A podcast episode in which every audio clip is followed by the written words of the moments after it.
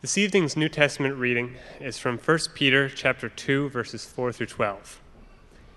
As you come to him, a living stone rejected by men, but in the sight of God, chosen and precious.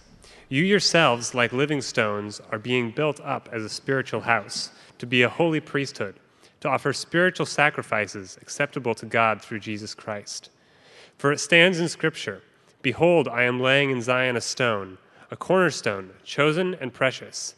And whoever believes in him will not be put to shame." So the honor is for you who believe, but for those who do not believe, the stone that the builders rejected has become the cornerstone, a stone of stumbling and a rock of offense. They stumble because they disobey the word as they were destined to do. But you are a chosen race, a royal priesthood, a holy nation, a people for his own possession, that you may proclaim the excellencies of him who called you out of darkness into his marvelous light. Once you were not a people, but now you are God's people. Once you had not received mercy, but now you have received mercy. Beloved, I urge you as sojourners and exiles to abstain from passions of the flesh, which wage war against your soul.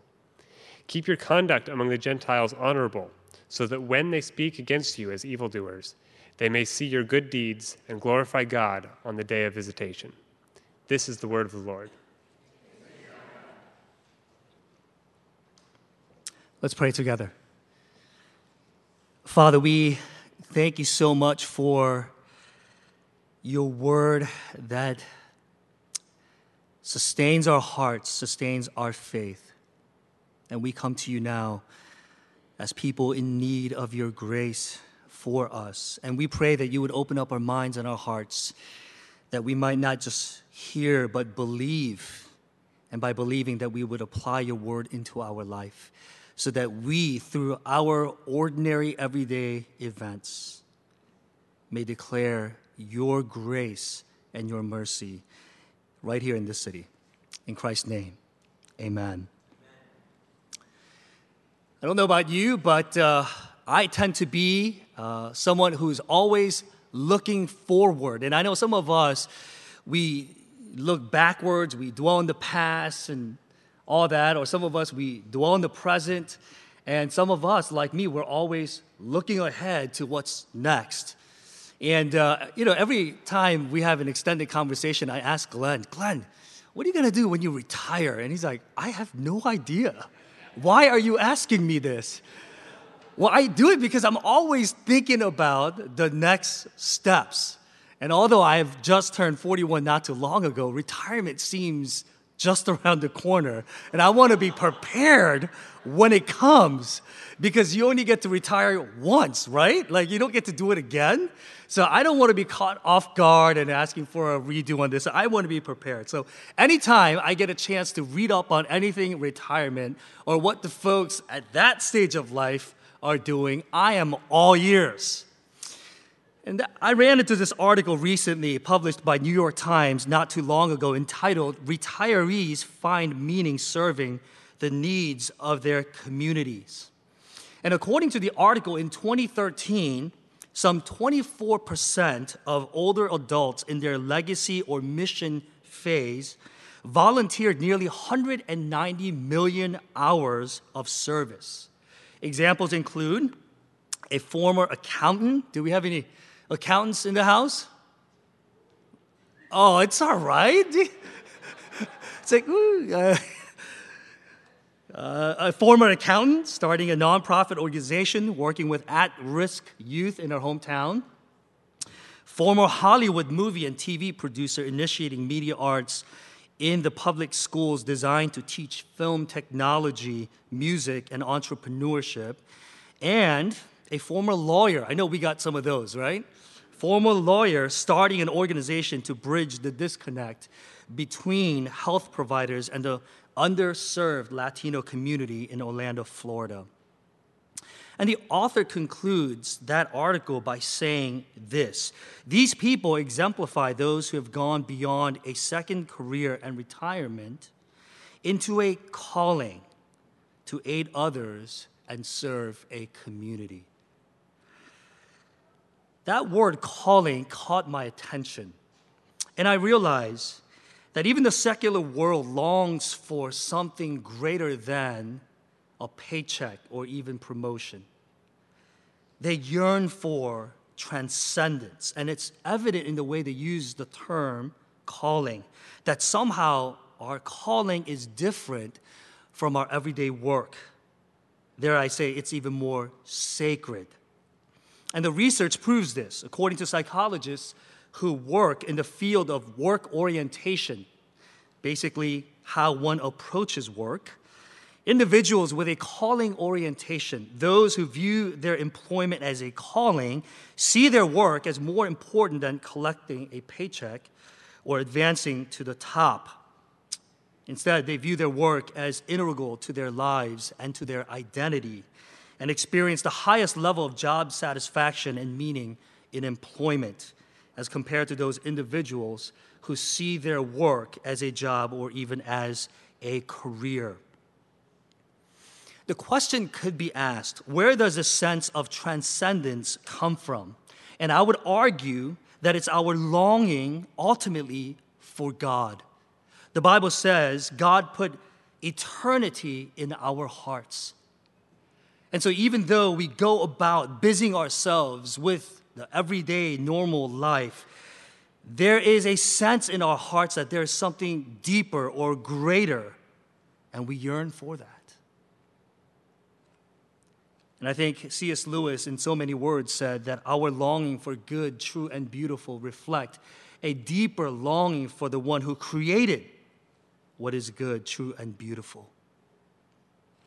And as people separated from God by sin, we carry with us an unmet yearning for God. But Jesus shows up, and what the Old Testament laws could not do, Jesus does, and he meets that very longing by inviting us into a relationship with him.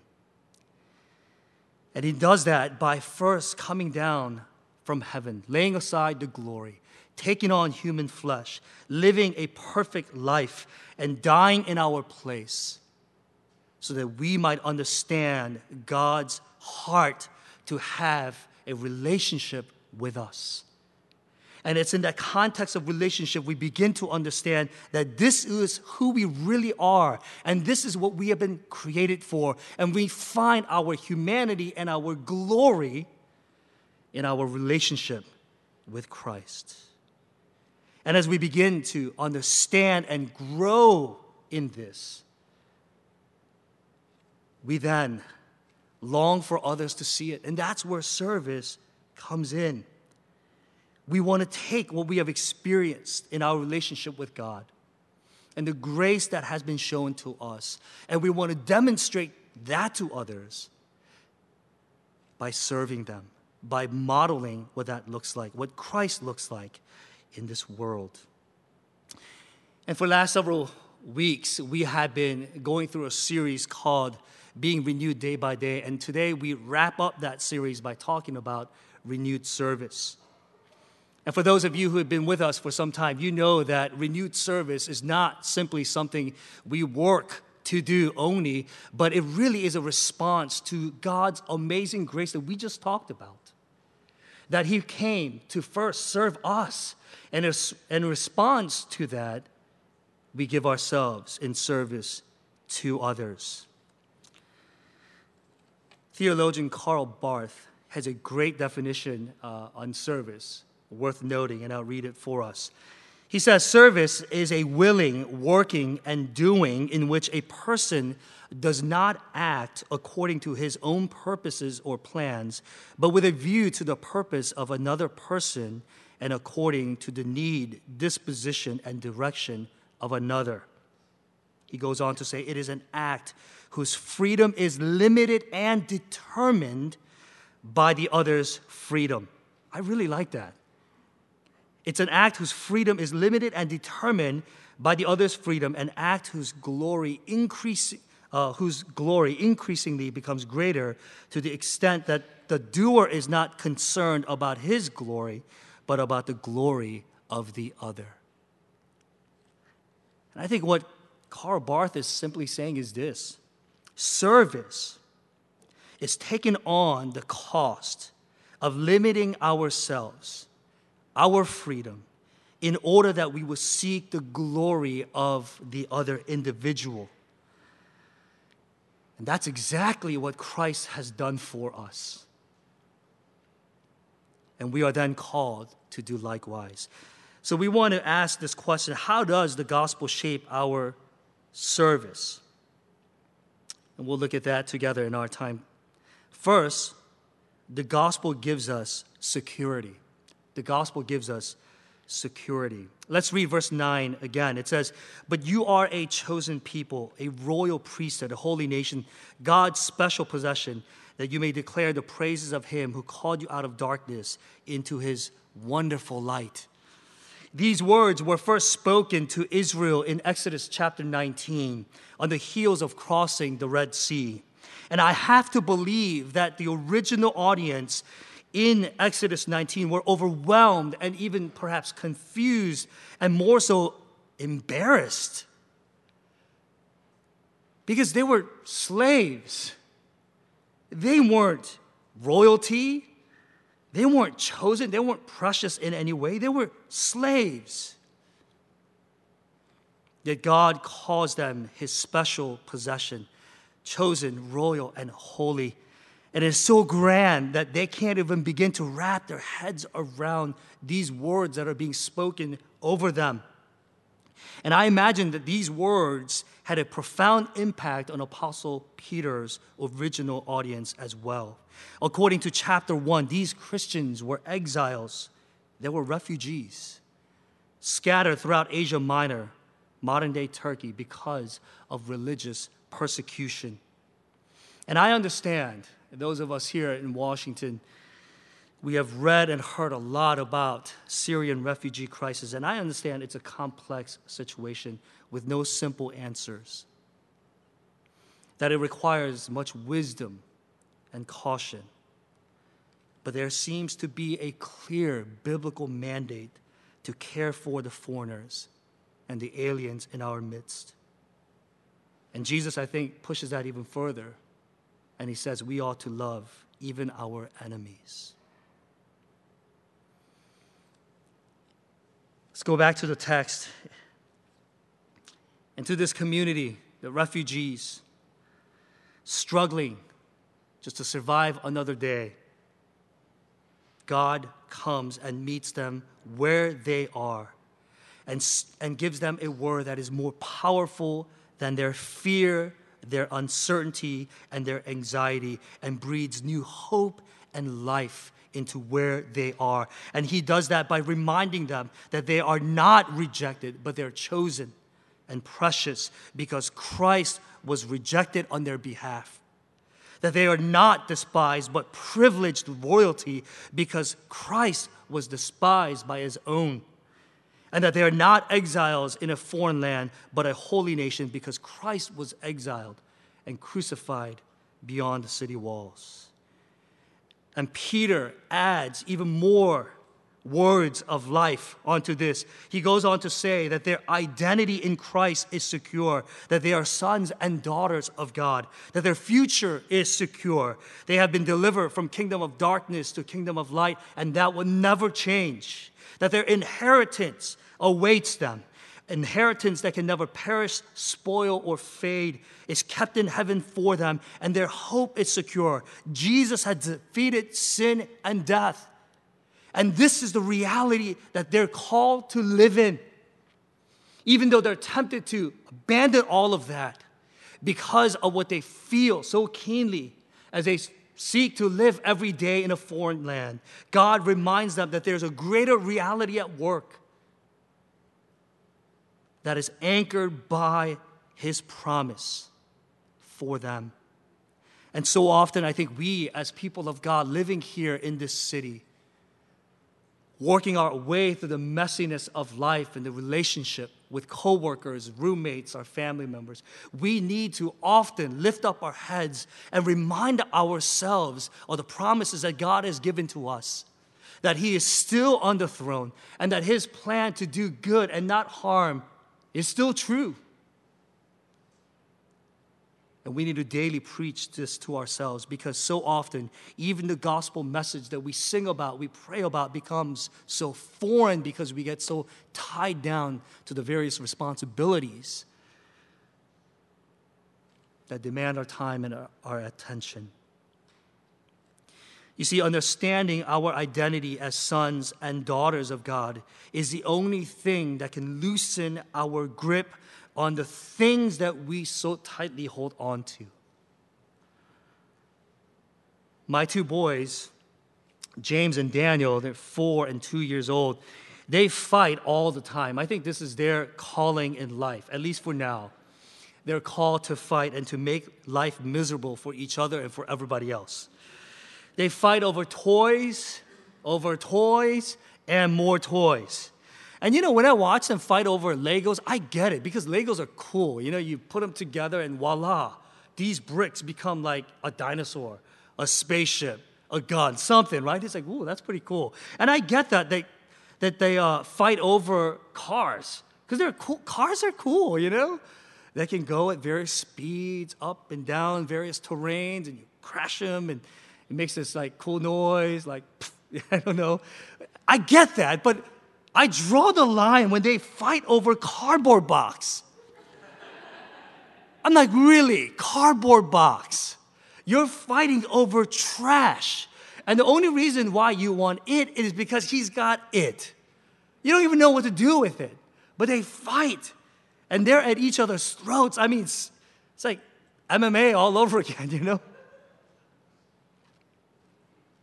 But every once in a while, they fight over food. And this is where it gets interesting. They play this endless game of tug-of-war, trying to pry out of the other's hand that pizza pretzel that they got, right? And I tell them, I use logic, I even use theology, you know? I'm like, look, you are to love one another as Christ loved you. You shouldn't be fighting. And the more you reach for the pretzel in the other's hand, it's going to break. And then at the end, no one gets a pretzel. But that sort of logic just doesn't compute. They fight, they fight, they fight. And the only thing that seems to work is when I bring out a big bag of pretzels, okay? And say, look, I have more pretzels than you could ever eat. I will give you all of this if you would stop fighting. And somehow that makes sense to them. That big bag of pretzel communicates to them the abundance of grace that they have as sons. And I look at that played out and I'm like, that is the gospel message. So often we function like orphans, that somehow our God is not gracious. And even if he is, that he doesn't have enough for all of us. And so we grab and we hold on so tightly to the things that give us meaning, value, and identity, and we don't want to let go. And God is saying, are you kidding me? I have everything you could ever imagine. If you could only see with your eyes of faith. And he says, look up. Look up to the promises that I have made, which are all yes and amen in Christ. And learn to hold on to these things with an open hand. You see, when we forget that we are his children, and we operate with an orphan mentality, self-preservation becomes priority number one.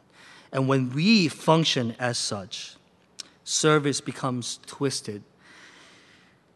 So it's no longer about seeking the glory of another, but it's really abandoning our own glory. You see, our identity as human beings made in the image of God and our glory, which is to reflect him in the things that we do, they sort of get swept away when we, instead of trusting in God's grace for us, we begin to hoard for ourselves. You see this in people who keep score with things like money, fame, and power. And we all keep score, by the way, with physical beauty, number of children, size of our house. The list goes on. We all keep score.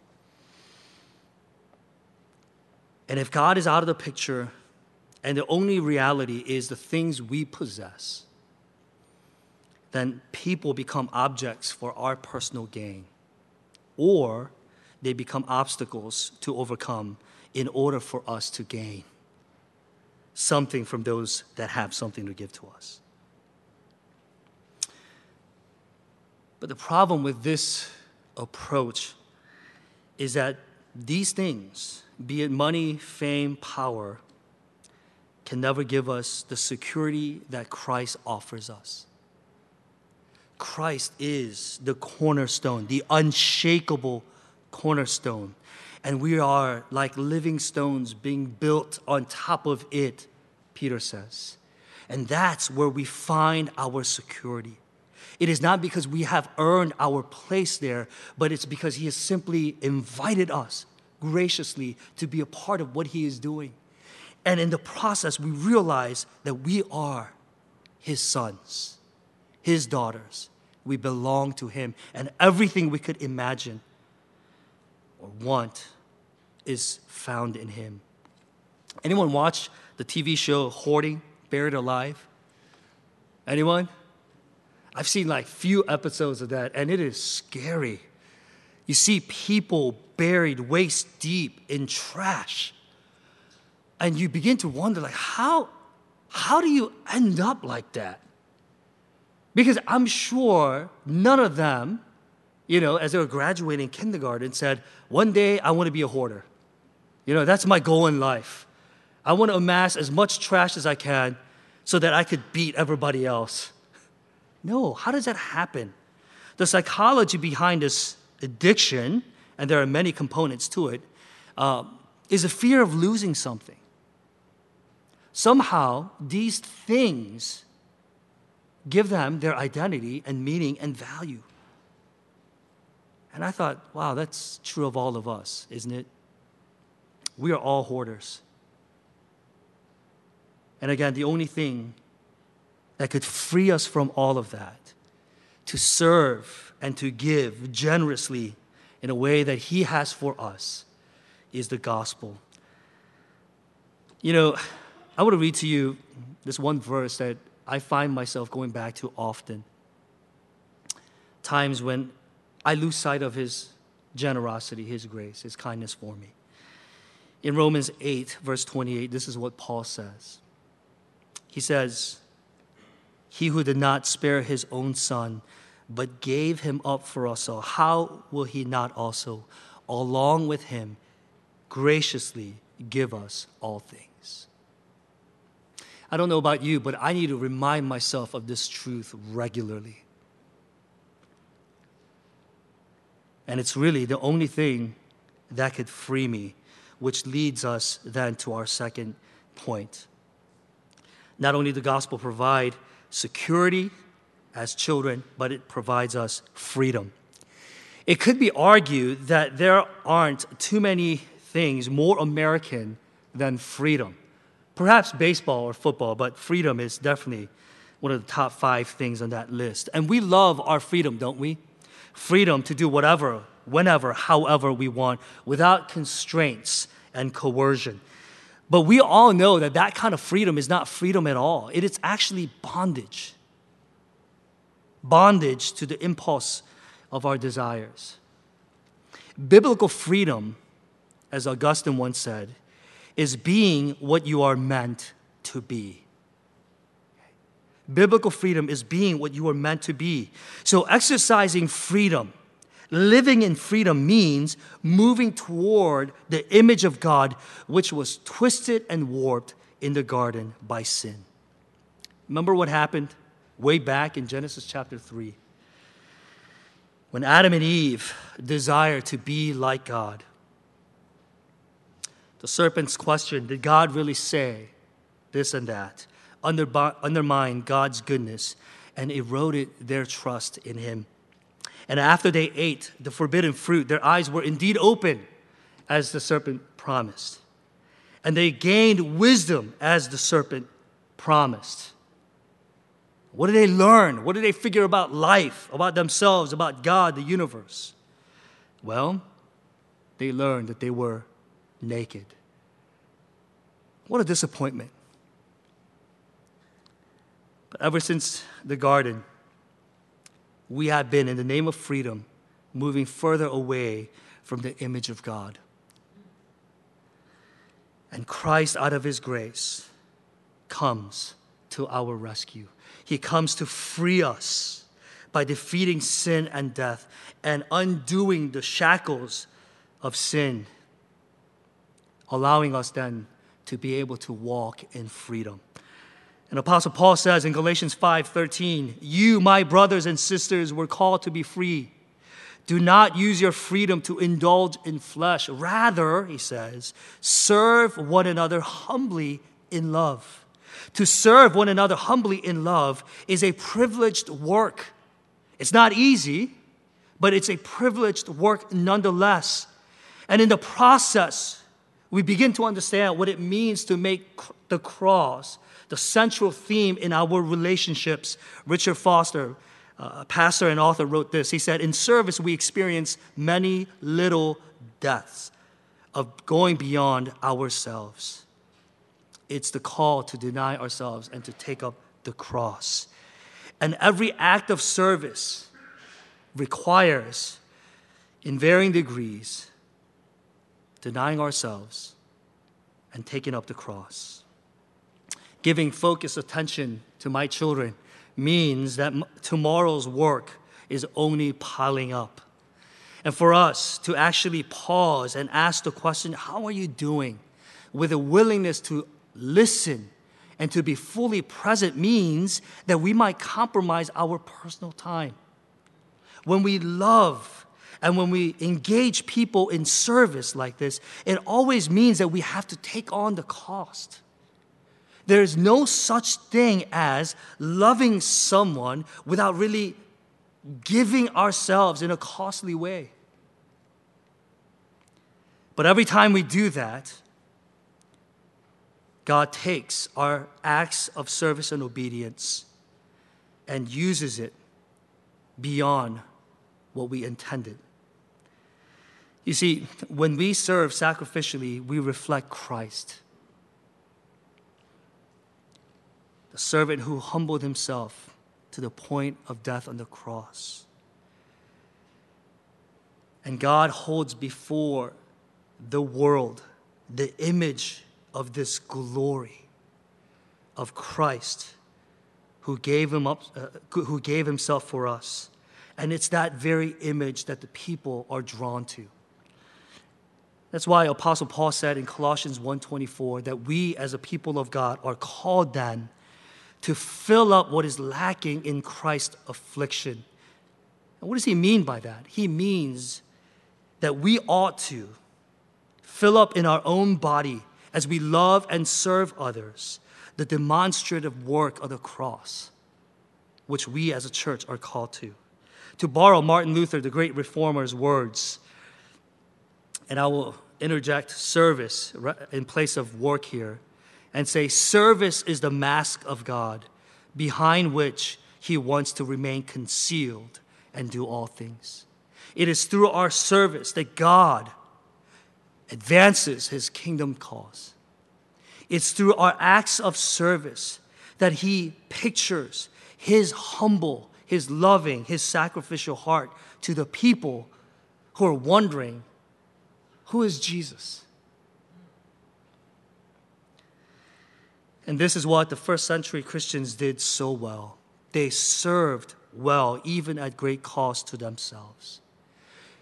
You can read all the church history books and realize that it wasn't the apostles or even the inner core that took the gospel to the ends of the earth.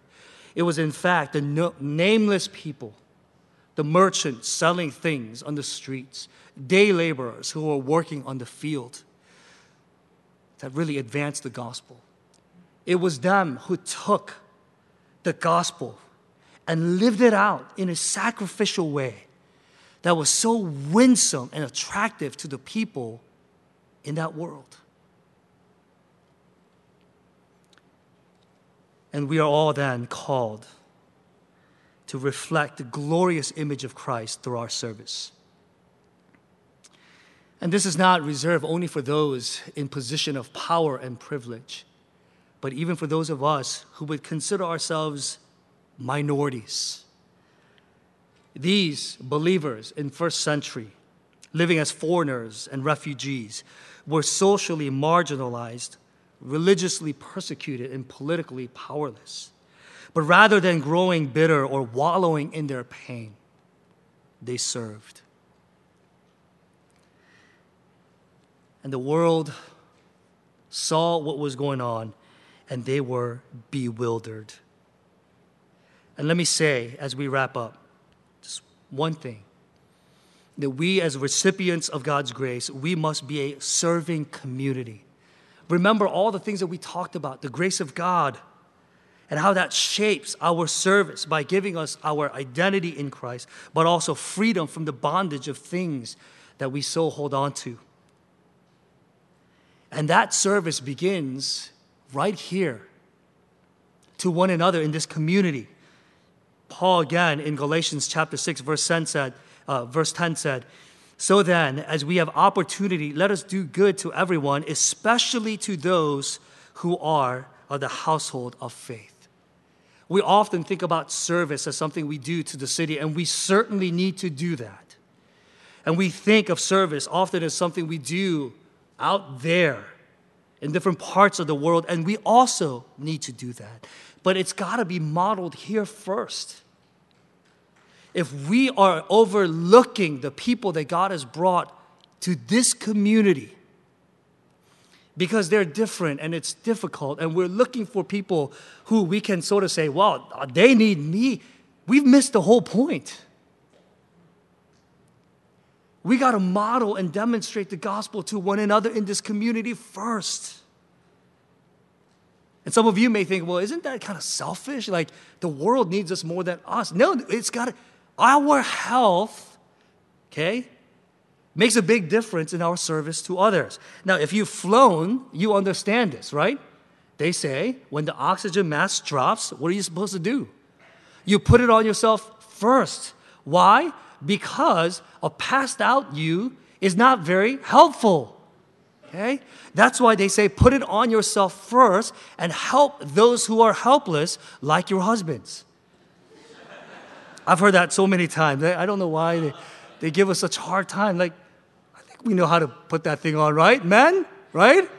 But look, we as a body of Christ, we need to serve one another. We need to love one another here. And it begins with, hi, my name is.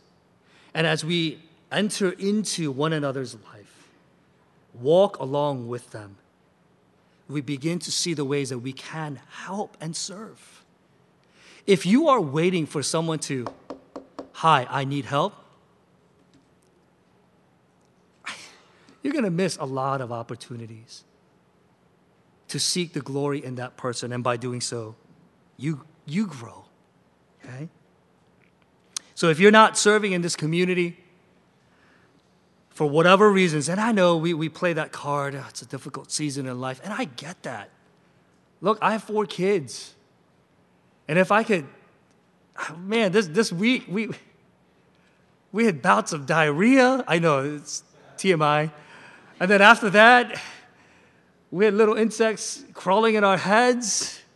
I mean, it was rough, okay? It was rough. I get it.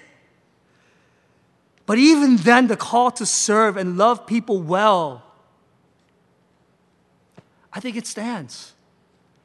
And we need to be creative in ways of figuring out how we're going to do that.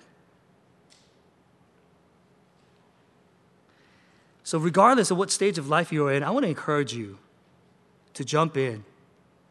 And rather than waiting for someone to say, would you please, I want you to take the initiative to serve. And this is something you don't have to pray about, okay? I need to pray about this. Look, there are some things that we don't have to pray about. It's been mandated. It's clear right there in the Scripture. I mean, you don't pray about if you're going to breathe that day, right? You wake up, Lord, do you want me to breathe? No, we don't do that. Why? Because it's who we are. It's what we're called to do. It's part of our humanity. And likewise, we need to serve. And I know a lot of people say, man, I want to be blessed. I want to grow. I want to experience God in a deeper way. I would say, serve. It's one thing to float theology around up here. But when you take that down to the weeds and you get involved in the messiness of relationship in this community and serving the city together, that's when you're going to experience God's grace and mercy and enablement in ways that you are not going to be able to by simply memorizing theology. So whether you are busy working 60-plus hours a week, parents feeling like they're drowning with the responsibilities you have with kids, or even, can I say, preteens. Those of you in 3rd, 4th, 5th, 6th grade and up, don't wait until you get older, wiser, with more experience to serve. No, God has gifted you to serve. And you may be wondering how, right? You're like a 3rd grader. You're like, how? I get that you don't have a whole lot to give, but your passion for life encourages us. I was at a retreat just until this morning, and last night at a bonfire, I saw a bunch of kids coming around roasting marshmallows and enjoying life. And that rebuked me. How often do I look at something like bonfire and marshmallows and say, been there, done that. And I grow callous to these things that God gives as blessings, as gifts. And watching the little kids celebrate that, I thought, wow, I need to learn. I need to be grateful and celebrate the gifts that God has given and never grow old to them. So I want to encourage you, even the younger ones, where are you? I can't see you. Okay. To serve, to get plugged in, and play your part in this community. Let's pray together.